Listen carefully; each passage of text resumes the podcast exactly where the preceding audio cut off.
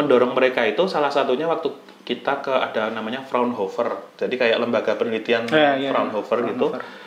Fraunhofer Institute ya. Fraunhofer Institute. Kan ada Max Planck Institute, ada Fraunhofer Institute. Nah, yang di Fraunhofer Institute itu mereka benar-benar getol setelah dulu ada istilahnya sukses story. Dan sukses story-nya tuh mereka bikin MP3, teknologi MP3 itu, dan itu nge-boom waktu itu karena royalti dan lain sebagainya, mereka tiba-tiba jadi kaya raya gitu. Balik lagi ya, entrepreneur itu kan sebenarnya lebih bagi ke tujuan ya. Jadi kenapa gue memilih jalan ini atau teknopreneur dan lain-lain, yaitu pilihan karena gue merasa lebih nyaman di sini, gue bisa atur yang gue bisa kontrol gitu ya. Jadi oke, gue manage bisnis, gue kerjain, dan ada gue nggak meninggalkan keluarga juga. Wah, banyak juga di Amerika. Wah, lo lihat aja hampir semuanya kayak kacau. Even Steve Jobs pun family-nya broken segala macam. Baru dia di penghujung hidupnya dia menyesal gitu. Lu bisa jadi apapun, lu bisa banyak uang, lu bisa beli apapun, tapi lu nggak bisa beli kesehatan lu, waktu lu, dan lain-lain. Nggak ada yang mau gantiin. Kalau kita bikin, simpelnya gini, yang paling gampang tuh contoh koperasi pekerja. Jadi kalau koperasi pekerja itu beda sama koperasi karyawan ya. Kalau koperasi karyawan itu kan ada suatu perusahaan, misalnya yang gampang apa yang terkenal Telkomsel. Kan ada koperasi karyawannya nih, Kisel namanya. Nah, ada dua entitas berbeda kan, ada Kisel, ada Telkomsel. Kalau ini koperasi karyawan, ada dua entitas. Kalau koperasi pekerja itu satu entitas, jadi suatu perusahaan yang dimiliki oleh karyawannya sendiri, oleh pekerjanya sendiri, oleh seluruh orang yang terlibat di perusahaan tersebut. Ya, oleh semua pegawai yang ada di perusahaan tersebut. Secara demokratis, karena kalau satu orang satu suara. Tapi kalau ngomongin kompensasi ekonominya bisa beda-beda, maksudnya gajinya beda-beda nggak apa-apa. Kalau ada profit dibagi-baginya dengan cara yang berbeda juga nggak apa-apa. Tapi tergantung iurannya mereka gitu. Tergantung iuran bisa, tergantung kontribusi bisa. Kontribusi itu bisa macam-macam, bisa jam kerja, bisa segala macam. Nah, tapi titik krusialnya adalah di satu orang satu suara. Justru yang gua concern adalah dealing with people sebenarnya. Karena engineers kita biasanya dealing with things gitu ya, apapun itu, code, komputer, beton gitu ya. Apalah gitu, rumah, bangunan, jembatan mungkin. Ya things yang basically bisa kita kontrol, sangat reaktif gitu. Jadi misalnya aksi sama dengan reaksi lah gitu ya. People deh. Kalau things jadi reaksinya itu adalah highly predictable gitu. Jadi ya kita artinya kalau teman-teman adalah coder ya, kalau salah ya dikasih tahu salahnya di mana gitu kan. Iya kan? Exceptionnya jelas line berapa gitu, apa problemnya. Tapi kalau kita dealing with people kan nggak gitu gitu. Kita nggak tahu salahnya di mana gitu. Kita harus pintar menginfluence, kita harus pintar mencari tahu gitu. Gua kira itu tantangannya sebenarnya. Kalau dari industri musiknya, industri kita ngomong, kita tuh belum punya manajemen copyright, itu masih jelek banget sebenarnya.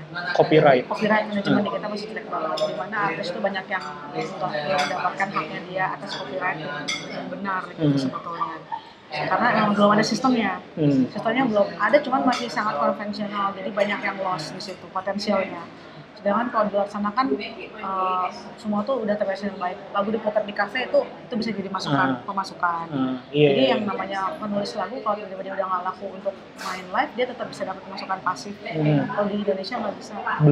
Belum ada sistemnya. It's about sustainability. Betul, karena at the end of the day, TGOPP, Yemi, Mas Heri, Pak Amin gitu, we will not be here gitu ya. Governor will change, Pak Anies will not. Tapi mesin birokrasinya tadi, makanya kalau gue berdoanya terakhir tuh ada satu lembar gitu, maksimal 2 atau 3 gitu kasih ke gubernur, wakil gubernur terbaru. Dilanjutkan gitu. Ini apa? Loh sistemnya yang sudah di set up, soal pengaduan gimana, soal kinerja gimana, soal apa gimana, monggo silahkan dipakai. Tentu nanti ada apa pemikiran lain, development, tapi the system birokratik system itu. Menurut gue itu sih yang penting ya. Jadi kalau memang mau ngebangun beneran, kan kita bukan rely on leadernya aja, tapi kita harus bikin sistemnya. Jadi maksud gue, oke lah kalau orang-orang yang punya tabungan mah enak kayak gitu kan. Bisa coba dalam tanda kutip ini situasi emergensi, dana darurat dipakai dan segala macam. Cuman kan kalau dari sisi orang-orang yang tidak punya dana emergensi, itu jadi lebih urgent nih. Nah, menurut gue ini bisa jadi peluang, karena kan kita di rumah pasti ada internet lah ya, minimum paket data lah kayak gitu. Menurut gue mungkin gimana sih kalau lo kan udah pengalaman begitu lama gitu, ada nggak sih cara menghasilkan uang yang mudah gitu ya dari internet? Bold statementnya adalah cara menghasilkan uang yang mudah dari internet gitu ya. Okay. Kalau pertanyaannya seperti itu, jawabannya kelihatannya mudah, tapi sebenarnya sama aja dalam arti begini nih. Ketika kita fokus terhadap sesuatu, maka yang akan kita fokuskan itu membesar. Ketika kita lihat ada beberapa simptom-simptom krisis, ketika semua orang kemudian memikirkan dirinya sendiri, keep reserve cash buat dirinya sendiri, kan banyak banget tuh perencanaan keuangan. Oh, saatnya siapkan dana darurat, tight money policy, mulai peluru dan segala macamnya. Akhirnya mereka mulai keep buat dirinya sendiri dan nggak peduli apa yang terjadi orang lain. Efeknya apa? Krisis bisa semakin dalam karena velocity harta nggak berjalan. Akhirnya muncul kayak kriminalitas meningkat dan segala macamnya. Akhirnya makin ngeri gitu loh. Efeknya bola saljunya makin serem. Tapi jika sebelum krisis itu memburuk, kemudian kita memperlancar velocity, justru di saat itu empati kita harus dilancarkan satu sama lain, maka kita harapannya bisa mencegah gelombang krisis yang lebih besar. Kita bisa meredam ombak itu gitu. Dengan cara apa? Memperlancar harta. Makanya proses tolong-menolong, membantu itu menjadi satu hal yang penting. Saya kalau misalkan dibilang ada yang nyindir apa yang setelah kita dapat, apakah ada perubahan selama kita WFA? Pasti ada. Kalau bagi saya luar biasa banyak. Banyak luar biasa. Dari mulai saya dapat akun Office 365 gratis saya dapat. Oh, di-provide dari sekolah? Enggak akan, enggak mungkin kayak misalkan saya nge-zoom misalkan pakai akun dapat dari sekolah enggak dikasih. Nah, iya, mandiri nyari-nyari gitu, Pak. Mandiri guru-guru masing-masing. Jadi saya dapat kenalan karena di PPTK Mandiri Jogja, kemudian ada teman yang ada di instansi guru inovatif, dengan hasil tuh akun 365 gratis. Terus kemudian ada lagi yang kalau Jakarta si kepala dinasnya didukung sama gubernur Pak Anies, itu dia ngasih akun Google Suite. Saya kan udah bilang ke beberapa guru selain Zoom itu kan ada Google Meet ya. Memang banyak startup-startup yang di bidang energi saat ini. Banyak. Justru yang menarik dari energi itu, mereka kan sangat bergantung sama potensi lokal. Nah, beda kalau misalnya di IT kan, kalau bisa plug and play-nya cepat gitu. Adopsinya cepat. Nah, kalau energi itu kan dia bergantung ke potensi, juga ketika implementasi daerah-daerah, terutama energi akses, bergantung ke kondisi sosial masyarakat, kultural, dan lain-lain kan. Sementara New Energy Nexus itu visinya 100% for 100%. 100% energi bersih untuk 100% populasi. Nggak mungkin 100% populasi ini terwujud kalau misalnya kita cuma melibatkan orang-orang tertentu. Kan? Hanya sebagian. Makanya ketika di Indonesia juga kita datang ke berbagai kota-kota. Tahun lalu semua Pulau Jawa, kota-kota besarnya udah. Tahun ini kita fokus ke Sumatera, walaupun di Jawa masih ada kegiatan juga, cuma karena COVID happens. Nah, jadi sekarang kita beralih ke konten online, ada webinar, ada podcast gitu. Ini untuk karena adanya pandemi ini, karena banyak banget yang awalnya mampu, tapi tiba-tiba setelah adanya PSBB, gitu kan, banyak yang tidak mendapatkan penghasilan. Nah, disinilah mungkin ada beberapa yang belum tercatat di pemerintahan pusat itu sama pemerintahan provinsi dibantu gitu. Nah, itu sifat datanya berarti tadi ya ngambil dari dinas atau misalnya masyarakat tuh bisa melakukan report nggak sih? Jadi kayak ini kasus real sih, kayak baru semalam apa 2 hari yang lalu gitu, istriku tuh sharing katanya ini ada di daerah Cisaranten ketahuan oleh tetangganya ternyata si orang tersebut tidak tidak punya uang padahal tinggalnya di komplek kayak gitu-gitulah tapi ketahuan sama tetangganya kayak itu kan ibaratnya jadi kayak ya oke lah kita secara sosial kita akan ngebantu mereka tapi kan akan lebih baik kalau misalnya pemerintah juga misalnya aware ataupun ada ya tadi ada mungkin sifatnya report dari masyarakat nih ada nih kayaknya yang butuh bantuan si bapak ini gitu atau kalau dari segi produk kayak kan Zaira Hijab ini sama Roku-Roku nyediain produk-produknya tuh yang syar'i ya Kang ya. Ya mudah-mudahan ini jadi ladang pahala aku di sini gitu. Aku menyediakan pakaian untuk para muslimah supaya mereka menutup aurat. Mudah-mudahan dengan itu kita pun penyedia bajunya tuh kecipratan pahalanya gitu karena menyediakan baju yang sesuai syariat. Cuma kan apa ya, kontradiktifnya adalah harusnya kan berpakaian muslimah itu jadi lebih menutup gitu, tapi kan dengan tampil fashionable jadi sisi lainnya jadi ingin dilihat gitu kan, atau dilihat indah gitu, dilihat bagus lah kayak gitu. Nah, pandangannya tadi ini bagaimana nih? Ini iseng aja ya, Pak. Pertanyaan terakhir. Cerita Kangisan yang tadi yang ex-nomad. Dia pernah cerita bahwa ternyata teman Tuli itu bukan hanya dari segi ilmu pengetahuan aja, dari segi keagamaan juga sangat kurang. Bahkan banyak yang beliau tuh emang di sekolah, apalagi di SLB itu nggak ada pelajaran agama. Mereka nggak seagama gimana. Sholat aja katanya, mau sholat itu berhitung katanya, bukan dia kan kita kan baca iftitah, Fatihah, surat pendek gitu kan, baru pindah ke ruku. Kalau mereka berhitung 1 2 3 4 5 6 7 8 9 10 baru ruku. Mulai di situ tersentuh, loh, jadi lebih pengen mendalami. Dan apalagi setelah kemarin waktu nerjemahin AA waktu umroh juga di situ kayak ada panggilan jiwa sih, berarti akses di agama ini memang harus ada gitu. Sebelum 5 tahun Gamma Techno itu pernah ada sebuah momen di mana level manajemen Gamma Techno itu tidak gajian selama beberapa bulan, itu pernah ada.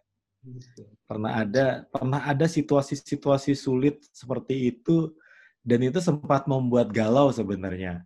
Apakah aku akan berlanjut di sini atau aku akan pindah kapal kemana gitu kan. Tapi singkat cerita, waktu itu yang dominan adalah aku ingin menaklukkan tantangan ini gitu. Aku harus berhasil melewati masa-masa sulit ini. Dan ya waktu itu belum 5 tahun dan sekarang sudah 17 tahun gitu. Kita presentasi kenapa namanya Para Kerja. Tapi bukan platform untuk orang bekerja gitu loh. Maksudnya untuk nyaluri kerja. Tapi Para Kerja itu artinya apa? Kita percaya para itu kan artinya setara. Kerja itu artinya kerja untuk setara. Itu tagline-nya. Kita percaya kerja untuk setara ini hanya bisa terwujud kalau masalah paling hulunya di dunia disabilitas diperbaiki. Apa? Ya, tempatnya. Jadi kalau misalnya lagi ngelukis ya, entah gimana si badan itu bawaannya panas. Buka baju. Terus gerak-gerak olahraga kan. Bawa sama ekspresi emosi gitu. Buka celana gitu. Udah deh itu. Keliling-keliling. Jadi kalau misalnya nyari inspirasi gitu. Berkarya di satu studio, udah bosan, ke desain produk, ke grafis gitu. Mereka lagi kerja tuh, gitu. Mungkin. Di tiap sudut kota Bandung tuh sampah numpuknya gila-gilaan. Lagi heboh-hebohnya itu ya.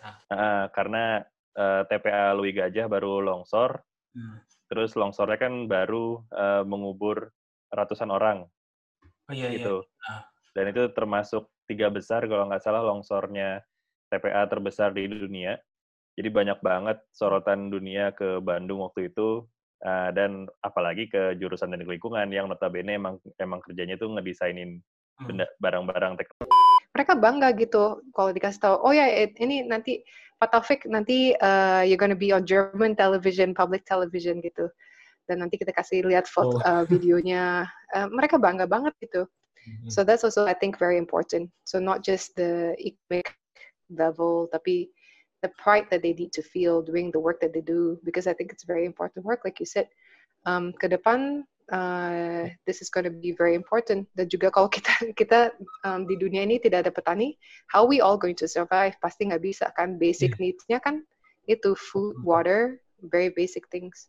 Cuma aku penasaran bagaimana pertama kali kamu mulai ya, dengan background misalnya sekarang mungkin sudah banyak kenalan petani, tapi when you started, you kan dari ibaratnya tadi ya, dari luar negeri gitu, mungkin bahasa Indonesianya juga tidak selancar sekarang gitu ya. Bagaimana approach ke farmer untuk meyakinkan? Apakah ada memang ada keluarga kah, atau ada kenalan kah, atau memang out of the blue tiba-tiba datang ke farmer coklat gitu? Aku penasaran tuh bagaimana. Bislab bukannya sama aja kayak yang lain nih. Lu cuma nyaplok video di YouTube, cuma lu jual. Enggak, kayak gitu lagi.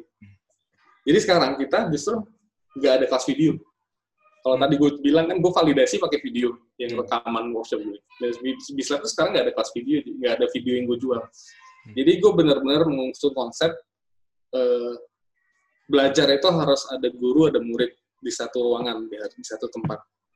Lo belajar itu pasti lo harus dapat feedback. Maksud gue kayak gini lo, ketika lo belajar, lo kan pasti kan harus praktis dan praktek kan.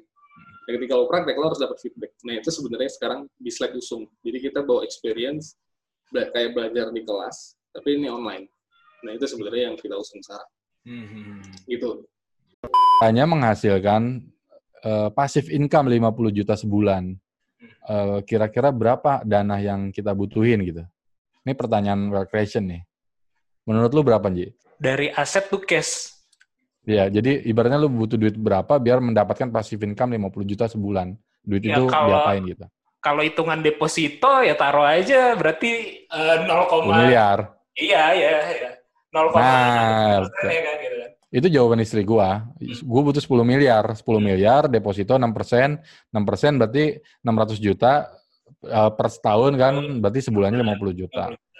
Gitu. Terus, wah 10M kegedean. Gede banget kayak gitu kan.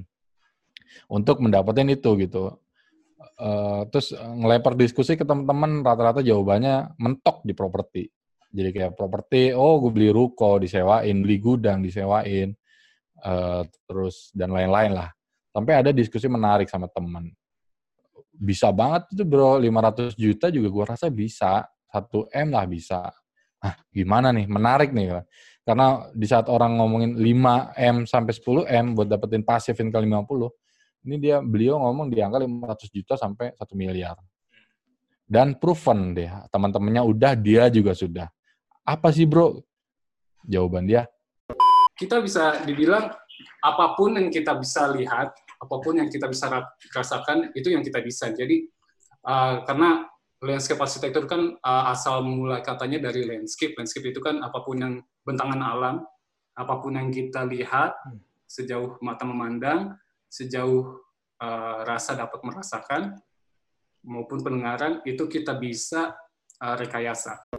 Ini menarik banget sih, karena pada waktu itu kan memang berita baik itu belum menjadi belum dapat porsi kan ya di apa namanya di panggung atau di masyarakat.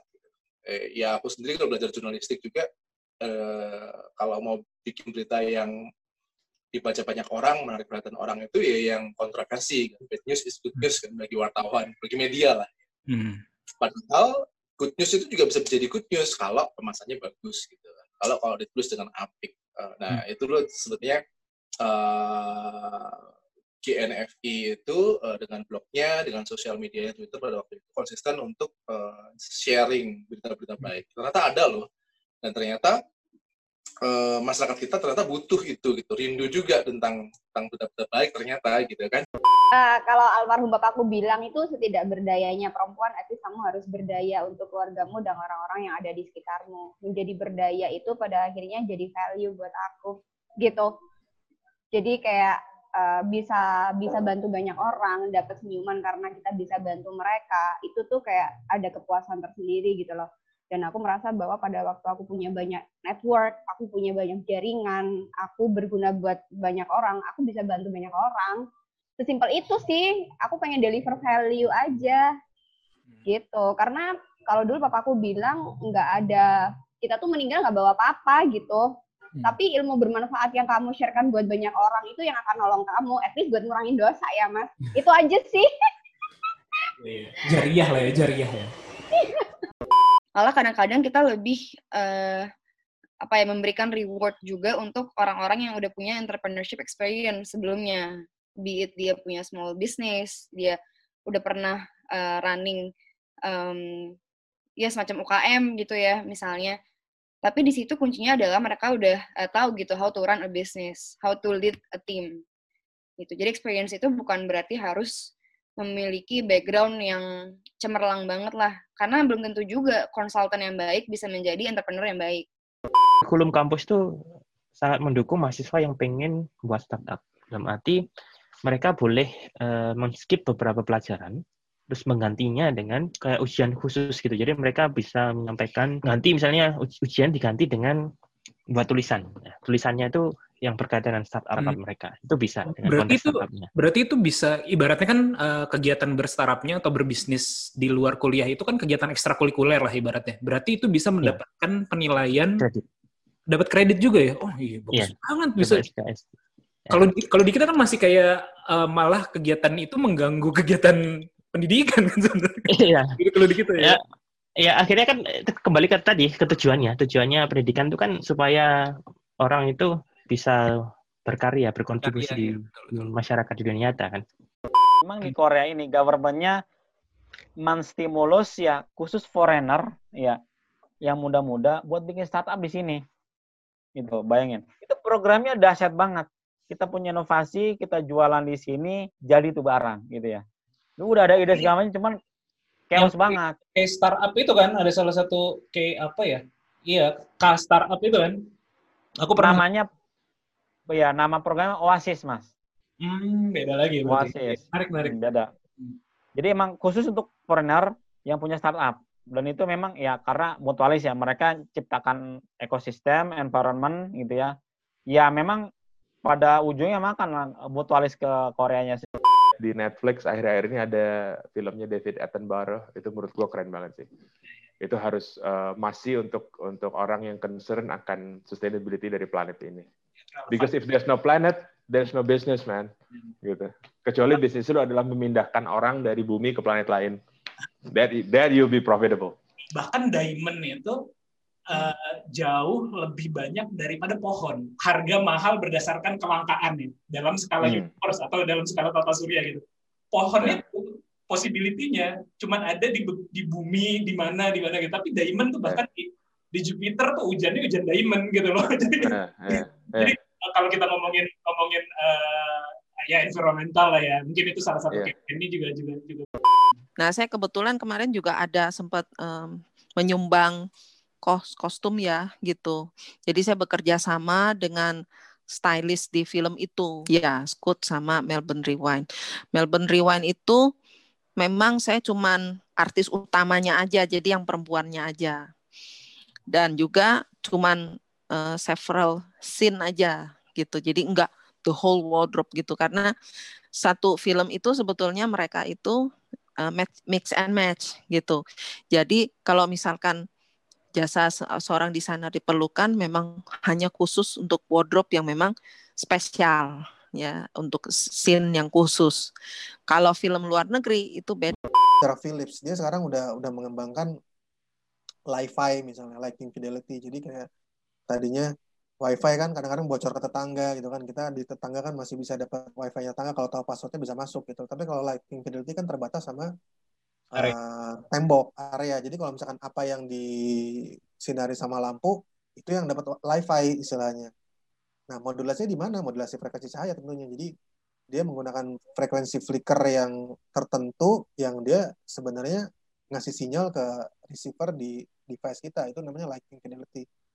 Dan baru ada juga misalnya dari lighting dia bisa lighting sekaligus sensor. Dia bisa memetakan misalnya dalam satu supermarket itu sebenarnya pola orang-orang ini pada kemana sih jalannya, mana sih aisle-aisle yang masih sepi, mana sih aisle-aisle yang sudah menarik, mana sih aisle yang harus diperpanjang lagi karena dia orang banyak sirkulasi di situ. Nah itu di branding bangun corporate mau jadi besar itu seninya lebih banyak dibanding trading, Mas Panji. Itu indahnya sih. Jadi waktu itu belum terlalu optimal lah ya pemanfaatan budget besar. Betul. Jadi kayak gue cuma dikenal, cuma gue nggak bisa optimalin gitu aja. Iya, dan tadi benar banget sih. Maksudnya dibilang, iya Raino Indonesia tuh sponsornya Persib. Tapi jarang yang tahu kalau orang masyarakat umum ya, Raino tuh apa sih sebenarnya? Betul, karena kita nggak pernah aktivitas sama mereka. Padahal ya, simpel aja. Saya gara-gara sponsor, saya punya tiket tiap kali versi pertandingan. Saya punya tiket VVIP, kayak saya dikasih 4 atau 5 tiket. Sebenarnya itu saya nggak pakai, saya bisa ambil, terus saya bagi ke penontonnya Persib dan saya bisa bonding ke penonton biar lebih bondingnya saya lebih ke hati mereka. Cuma saya nggak lakukan. Itu simpel itu aja gitu loh. Oke, mudah-mudahan yang di Arema jadi lebih bagus ya sekarang ya dan ke depan. Iya, Arema mau bagus. Covid. Liganya di cancel. Aduh, padahal gue udah prepare banyak nih. Udah belajar dari kesalahan kan. Perjalanan saya 94 sampai 2009, saya pemrogram komputer. Itu dengan tegas. Itu memang saya mencintai pemrograman. Saya mimpi pun kadang mungkin mikirin algoritma, itu yang saya pikirkan. Bahasa manusia dengan bahasa pemrograman kan beda sekali. Bahasa pemrograman itu teratur. Salah dikit programnya nggak jalan. Bahasa manusia tidak teratur, tidak konsisten, berantakan, tapi kita ngerti. Tetapi juga dampaknya luar biasa. Kalau salah ngomong, kelihatannya baik-baik saja, orangnya tetap menegur kita kalau disapa, tapi ternyata di dalam hatinya dia memendam suatu perasaan dendam yang 10 tahun tuh nggak hilang-hilang. Itu yang terjadi pada manusia, kan? Nah, gue melihat apakah tweetannya ini atau postnya ini diangkat menjadi berita oleh media-media di Indonesia gitu, baik cetak atau misalnya televisi gitu. Jadi suatu berita. Nah, karena berita ini bisa mengarahkan publik untuk memilih salah satu, memilih kandidat tertentu gitu kan. Dan cara dia nge-framingnya pun itu juga akan mempengaruhi publik juga kan. Nah, gue melihat agenda setting itu tadi digunakan. Sejauh mana bisa di-set, dan gimana cara prakteknya pindah dari sosial media bisa masuk ke media gitu, mainstream media disebutnya, dan bisa nanti mempengaruhi hasil voting. Dia lahir dikarenakan di saat tahun 1900-an awal ada suatu kebutuhan akan orang-orang yang memiliki kompetensi, ya, skill lintas fungsi untuk menjadi seorang manajer. Untuk memanage apa? Untuk memanage perusahaan yang sudah berdiri dan sudah established. Itu dulu. Jadi MBA pertama kali dilahirkan ya adalah MBA General Management, di mana fokusnya untuk melahirkan seorang manajer. Gitu. Bukan untuk melahirkan seorang inovator atau bukan untuk melahirkan seorang entrepreneur. Sebenarnya tujuan kayaknya ada pergeseran juga sih. Kalau dulu aku yakin menakut-nakuti orang itu adalah cara yang paling gampang. Contoh, ngomongin ya asuransi kan, kalau telemarketing juga sama kayak gitu kan, lebih ke, ya jadi ngomongnya tuh udah ke meninggal gitu. Kita tuh kan takut ya, kalau kita meninggal, anak kita nanti gimana, orang tua gimana gitu. Jadi ya udah kita invest aja ke asuransi itu misalkan kayak gitu. Karena ya udah ditakut-takutin duluan. Kita tuh lemah sebenarnya ya. Karena orang ya gitu mungkin akarnya dari pamali itu kali ya. Simply orang disuruh jangan duduk di depan pintu. Di depan pintu katanya nanti susah jodoh gitu. Padahal ya udah aja karena memang ngalangin jalan kan sebenarnya, tapi karena ditakut-takutin itu orang jadi lebih oke gitu, jadi lebih aware. Cara mudahnya ya. Tapi itu nggak bekerja di ini loh, di rokok loh. Tapi overall kalau boleh gue bilang, gue termasuk yang happy banget sama WFA, dan gue bilang gue nggak akan WFO seumur hidup. Ini keputusan gue, spotters gue nggak akan pernah WFO. Menurut gue nonsense, karena WFA kita sudah proven berhasil, bagus, no issue gitu kan. Nah ya sampai pada titik menarik banget. Plusnya yang lain adalah gue bisa hiring orang benar-benar literally dari berbagai penjuru dunia. Gue dapat satu orang, dia tinggal di Kanada. Kita fine, nggak ada masalah menyesuaikan itu. Dia juga happy, kita juga happy aja kok, no issue gitu. Gue punya satu tim yang dia anak kuliahan malah. Dia lagi kuliah S2, udah mau selesai di Jepang, di Kyoto. Gue baru hire dia. Baik-baik aja, gak ada masalah gitu ya. Sama gue punya anak intern, dia di Belgia, di Turki, segala macam. Fine-fine aja, gak ada isu. Kita nyesuaiin sama time zone-nya, segala macam. Gue pribadi ini banget ya. Terbuka mata gue. Ini hal baru buat gue.